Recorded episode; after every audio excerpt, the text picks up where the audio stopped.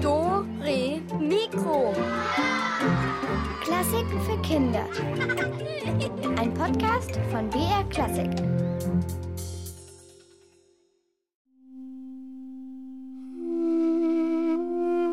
Er sitzt auf einem Kissen aus Samt. Auf dem Kopf hat er einen Turban. Seine Füße stecken in goldenen Pantoffeln. Und er trägt die Gewänder eines Sultans. Dabei ist er eigentlich gar kein orientalischer Fürst. Er spielt nur Verkleiden. Ah, Turban auf, Goldschuhe an, das finde ich super. Ich persönlich sehe mich ja eher im Piratenkostüm, aber verkleiden, das geht doch immer. Ich liebe es. Aber wer verkleidet sich hier eigentlich? Und warum? Denn eines kann ich euch schon verraten: es geht nicht um Fasching oder Halloween. Aber was ist denn dann der Grund? Seid ihr bereit? Dann auf! Stürzen wir uns in einen neuen Rätselfall. Willkommen zu Dore Mikro, das Geheimnis. Und ich bin die Katharina.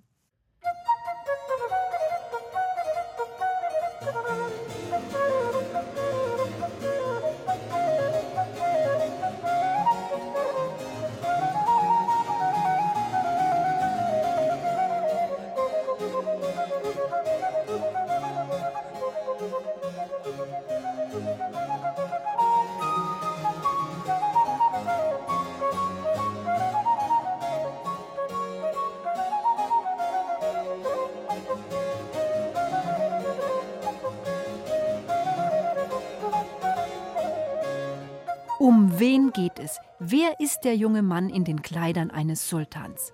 Einen Tipp bekommt ihr noch von mir. Wir sind in der Vergangenheit unterwegs. Noch ein Tipp: der Typ hat in Bayern gewohnt. Und er ist heute sehr berühmt und er war sehr reich. So, so. Ein reicher Bayer in der Vergangenheit also.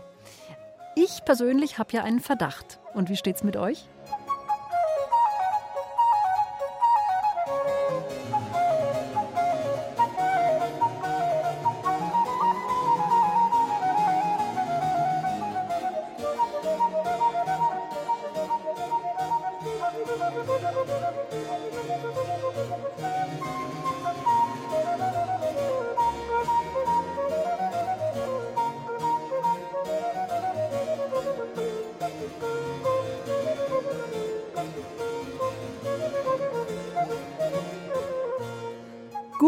Ich löse auf. Der junge Mann, der sich hier gerade verkleidet hat, das ist ein echter König, nämlich König Ludwig II. von Bayern. Und er hat vor 150 Jahren gelebt und war ein echter Märchenkönig. Und die sind sehr selten. Die gibt es ja normalerweise nur im Märchen eben. Ihn aber hat es wirklich gegeben. Und Ludwig hat einfach sein ganzes Leben zu einem einzigen Märchen gemacht. Wie das geht, das hört ihr jetzt gleich. Aber eine Frage gebe ich euch trotzdem noch mit. Jemand, der so drauf ist wie der, der sich verkleidet und einfach nichts am Hut hat mit dem normalen Leben und mit dem Alltag und so, so einer, der muss doch eigentlich einen Haufen Freunde haben. Hatte er aber nicht. Im Gegenteil. Ludwig II. war nicht besonders beliebt. Aber wieso eigentlich nicht? Das ist das große Rätsel heute. Psst, psst, Geheimnis. Also sammelt mal Hinweise. Merkt euch, wenn euch was auffällt oder wenn ihr was komisch findet, und vielleicht verstehen wir dann am Ende besser, warum Ludwig ganz schön einsam war. Aber jetzt erstmal zurück zu dem jungen König mit dem Turban und den goldenen Pantoffeln. Heute will er Sultan sein. Und damit auch alles genauso ist wie in den Märchen von Tausend und einer Nacht, hat Ludwig sich einen orientalischen Thronsaal bauen lassen. Der große Raum ist vollständig mit dicken Teppichen ausgelegt. In der Mitte plätschert ein goldener Springbrunnen und die Fenster sind aus buntem Glas. Ganz echt soll es sein, und deshalb muss sich natürlich auch der Hofstaat verkleiden. Alle Bediensteten tragen Pluderhosen und Turbane, reichen Ludwig heißen schwarzen Mocker oder wedeln ihm Luft zu mit riesigen Fächern aus Pfauenfedern. Nur wenn König Ludwig das Fenster öffnet,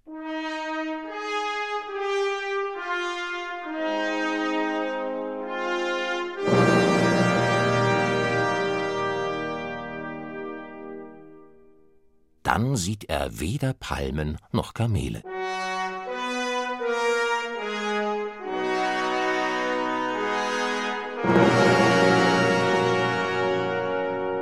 Dann schaut er direkt in die steilen Gipfel des Wettersteingebirges.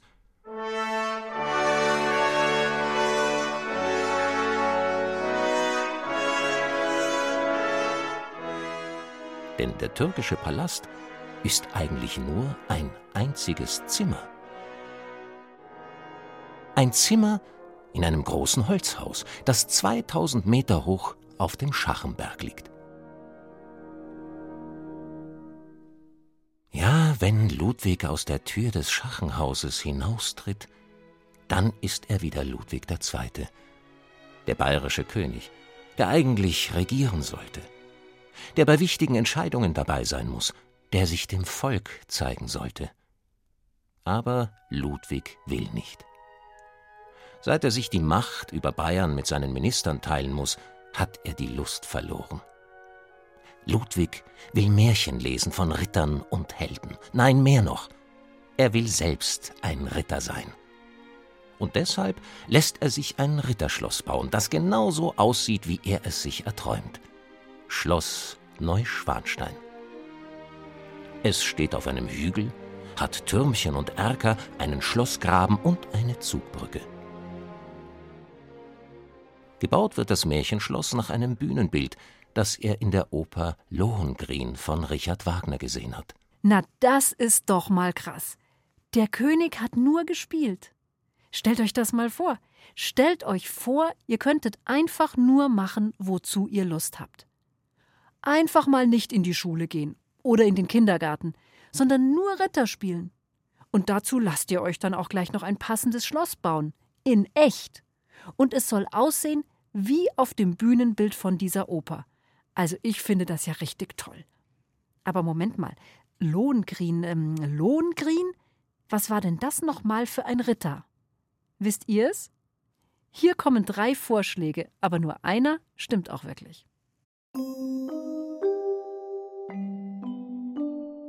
A. Lohengrin ist Althochdeutsch und bedeutet grüne Flamme. Lohengrin ist also ein Ritter in einer grünen Rüstung und mit einem Flammenschwert. Er ist der Bewacher des Waldes. B. Lohengrin gehört eigentlich in die Sage um König Artus und den Heiligen Gral. Dabei ist Lohengrin der Schwanenritter, denn ein Schwan ist sein Begleiter.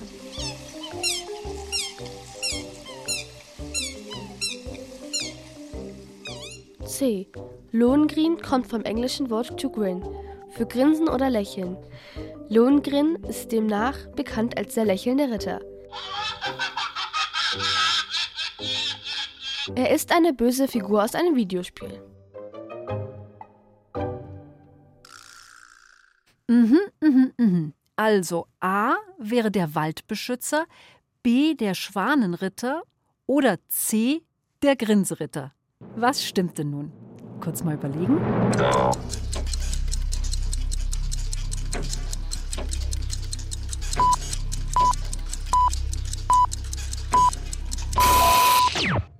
Ich habe mich jetzt inzwischen für eine Lösung entschieden und hoffentlich ihr auch. Weiter geht's mit der Geschichte. Und da kommt natürlich auch gleich die Lösung, wer denn dieser Ritter nun eigentlich ist, den König Ludwig II. in der Oper Lohengrin gesehen hat. Der König liebt diese Oper. Es geht darin um einen strahlenden Ritter, dessen Boot von einem Schwan über einen See gezogen wird. Und sofort erkennt er sich selbst in dem Schwanenritter wieder. Ludwig fühlt sich als Nachfahre Lohngrins und Richard Wagner wird sein Lieblingskomponist. Gemeinsam tauchen sie ein in die Vergangenheit, in die Welt der Sagen, der Ritter und der germanischen Götter. Endlich glaubt Ludwig, einen Freund gefunden zu haben, der versteht, warum er sich verkleidet, warum er immer wieder jemand anderes werden muss. Einen Freund, der ihn begleitet, wenn er aus dem wahren Leben flüchtet. Zu Wagners Musik stellt der König Szenen aus seinen Opern nach. Wie Lohengrin fährt er auf einem Boot über einen See. Dabei trägt er eine Rüstung und den berühmten blauen Mantel des Ritters. Um das Boot herum schwimmen lebende Schwäne. Über dem See hat der König eine künstliche Tropfsteinhöhle anlegen lassen, die je nach Stimmung rot oder blau beleuchtet und auch noch mit Musik beschallt werden kann. Immer mehr wird aus dem bayerischen König Ludwig II. der Herrscher über ein selbstgebautes Märchenland. Was aus einem echten Reich Bayern wird, ist Ludwig egal. Halt! Stopp! Moment mal. König Ludwig sitzt also in seinem Schloss und denkt sich dauernd neue Spielplätze aus, die er dann auch sofort bauen lässt. Mal eine Burg, mal eine Tropfsteinhöhle oder wie wär's heute mit einem Märchenschlitten? Und dafür gibt er so richtig viel Geld aus.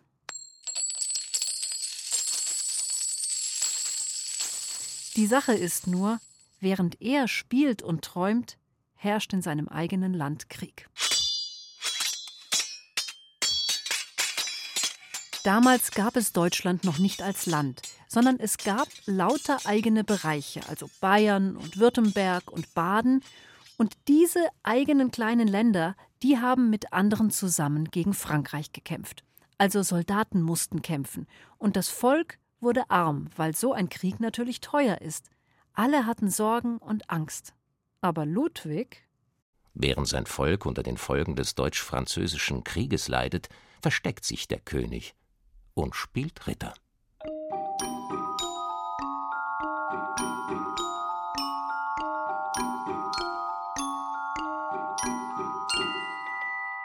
Also Ludwig ist einmal Sultan und dann der Schwanenheld und dann hat er eine neue Idee. Ihm ist nämlich eingefallen, dass es in Frankreich mal einen König gab, der war so mächtig, dass er sich selbst einen ganz schön eingebildeten Namen gegeben hat. Vielleicht kommt ihr drauf, wen ich meine. Wie hieß der bitte? Hat er sich Sonnenkönig genannt? Oder war's Herr der Planeten? Oder doch Herrscher über die sieben Sonnenkreise? Hm, lasst uns mal kurz grübeln.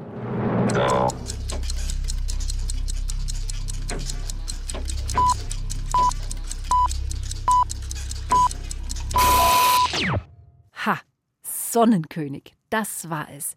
Der französische König Ludwig XIV. hat sich selbst Sonnenkönig genannt. Lustig, oder? Der hieß zufällig auch Ludwig, genau wie unser bayerischer König Ludwig. Und dieser Sonnenkönig, der hat's Ludwig angetan. Und er hat den so ein bisschen nachgemacht. Und genau das tut Ludwig. Er möchte ein bayerischer Sonnenkönig sein. Genauso mächtig und genauso prunkvoll wie Ludwig XIV. in Frankreich. Um wenigstens ein bisschen von dem Glanz nach Bayern zu holen, lässt Ludwig in der Nähe von Garmisch-Partenkirchen ein kleines Schlösschen im Stile Versailles erbauen. Schloss Linderhof. Überladen mit Gold und Stuck. Hier will Ludwig wieder einmal die Uhren um knapp 150 Jahre zurückdrehen. Sich fühlen wie der bewunderte Louis, schlafen wie er in einem Prunkbett und essen an einer goldenen Tafel. Anders jedoch als beim Sonnenkönig gibt es hier keine großen Bankette. Es gibt keinen Hofstaat, der um seine Gunst wirbt.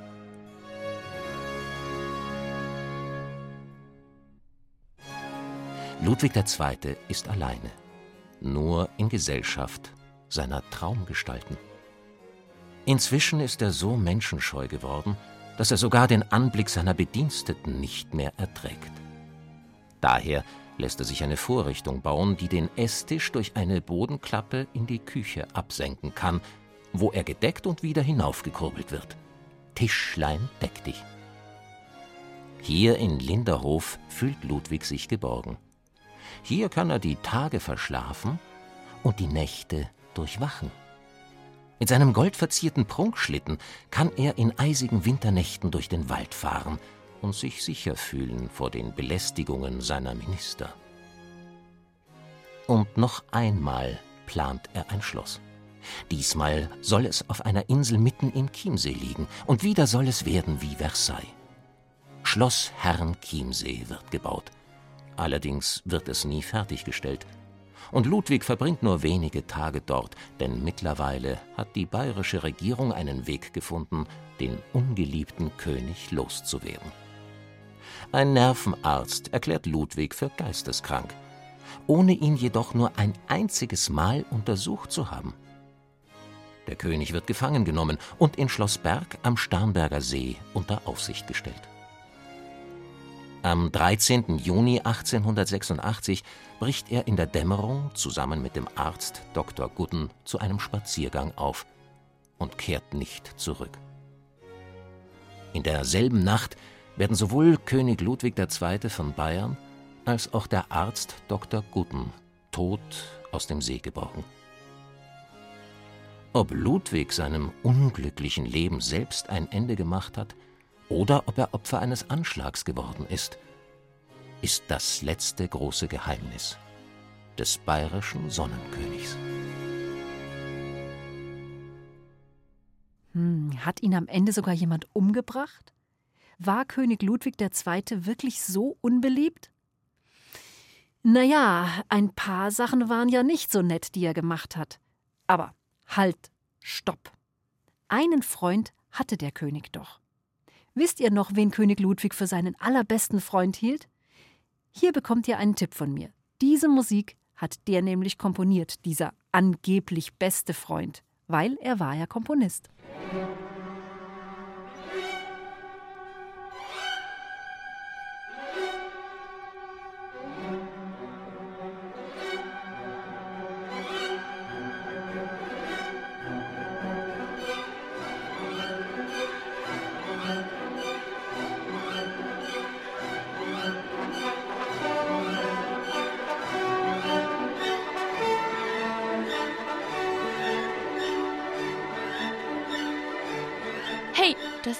Der Walkürenritt von Richard Wagner. Ja, genau, so ist es. Diese Musik ist aus der Oper Die Walküre, eben von Richard Wagner. Und den fand Ludwig ja ganz, ganz toll. Er war ein richtiger Fan. Natürlich, als König Ludwig noch gelebt hat, klar. Aber mit Freunden ist das ja manchmal so eine Sache. Vor allem, wenn der eine Freund ganz reich ist und der andere Freund dringend Geld braucht. Also der Richard Wagner hatte immer ziemlich wenig Geld und war sehr verschwenderisch, also musste er sich auch immer von Freunden oder anderen Leuten etwas leihen. Etwa an seinen Freund Franz Liszt schreibt er: Oh, Liebster, liebster Franz, ich brauch Geld. Mein Franz, wenn du den zweiten Akt Tristan sehen wirst, so wirst du zugeben, dass ich viel Geld brauche.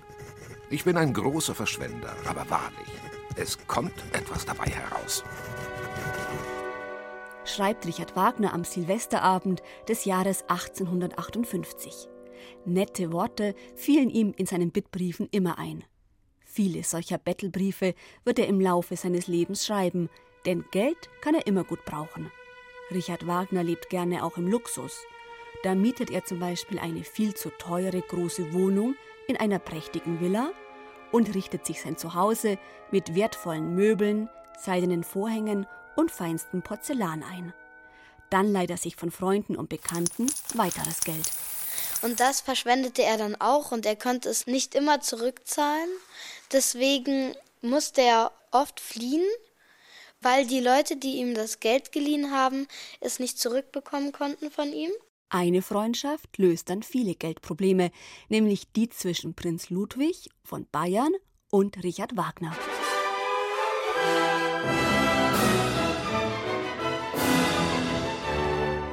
Aber dann traf er den noch damaligen Prinzen Ludwig als junger Mann, der damals 15 Jahre alt war. Und dem gefiel die Musik von Wagner sehr, sehr gut und die schönen Geschichten mit den Schlössern und Göttern und, und Schwänen. Schon als 18-Jähriger wird Ludwig König von Bayern. Als erstes lässt er Richard Wagner suchen und nach München bringen. Ludwig II. setzt nun alles auf Richard Wagner. Er ist von diesem Mann fasziniert. Der König bezahlt Richard Wagner Schulden, damit dieser einen freien Kopf zum Komponieren hat. Und Richard Wagner, der erkennt ziemlich schnell, was der König für eine wunderbare Geldquelle ist. der Richard Wagner, der hat das Ganze sehr ausgenutzt.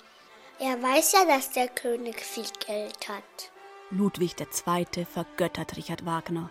Und der zieht alle Register, um dem König weiterhin zu gefallen und an viel Geld zu kommen. Und er schleimt auch ganz schön sich beim Ludwig ein, sodass er immer etwas bekommt.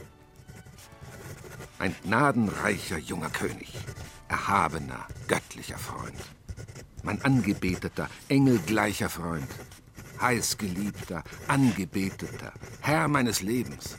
Beginnen seine Briefe an König Ludwig. Und es funktioniert. Richard Wagner bekommt über eine längere Zeit unendlich viel Geld vom König. Nun kann der Komponist bequem im Luxus leben. Und dann zum Beispiel will er ein eigenes Festspielhaus für seine Werke haben. Doch der bayerische Ministerpräsident stellt sich quer. Der König habe zu wählen zwischen der Liebe zu seinem Volk und der Freundschaft zu Richard Wagner.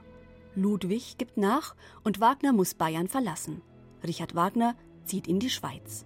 Und Ludwig bezahlt ihm die Miete für das schöne Haus. Und als der König davon träumt, abzudanken, um ganz nah bei seinem vergötterten Wagner zu leben, reagiert Wagner etwas nervös.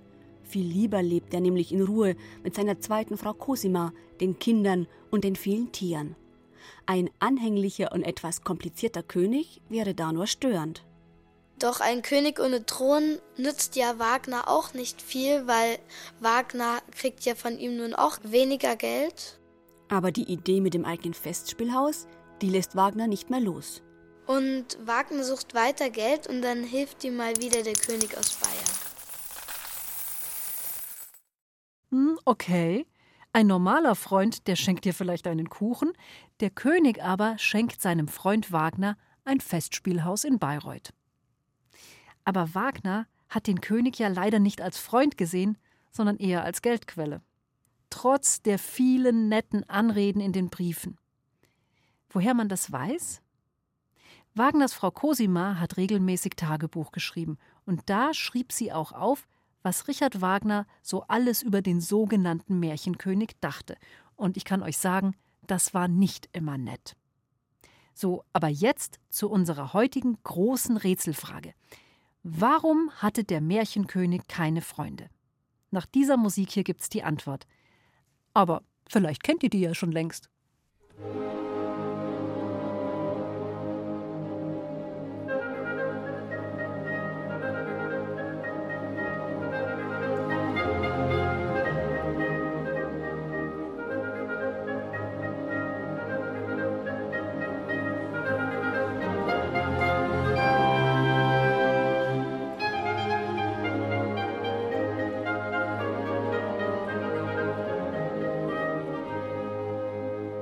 Könnt ihr euch noch erinnern, was in Bayern los war, als Ludwig gerade seine Schwanennummer gespielt hat? Da gab's Krieg. Und die Menschen hatten Angst und sie waren arm. Und ihr König, der hat sich sowas von gar nicht um sie gekümmert. Die waren ihm einfach egal.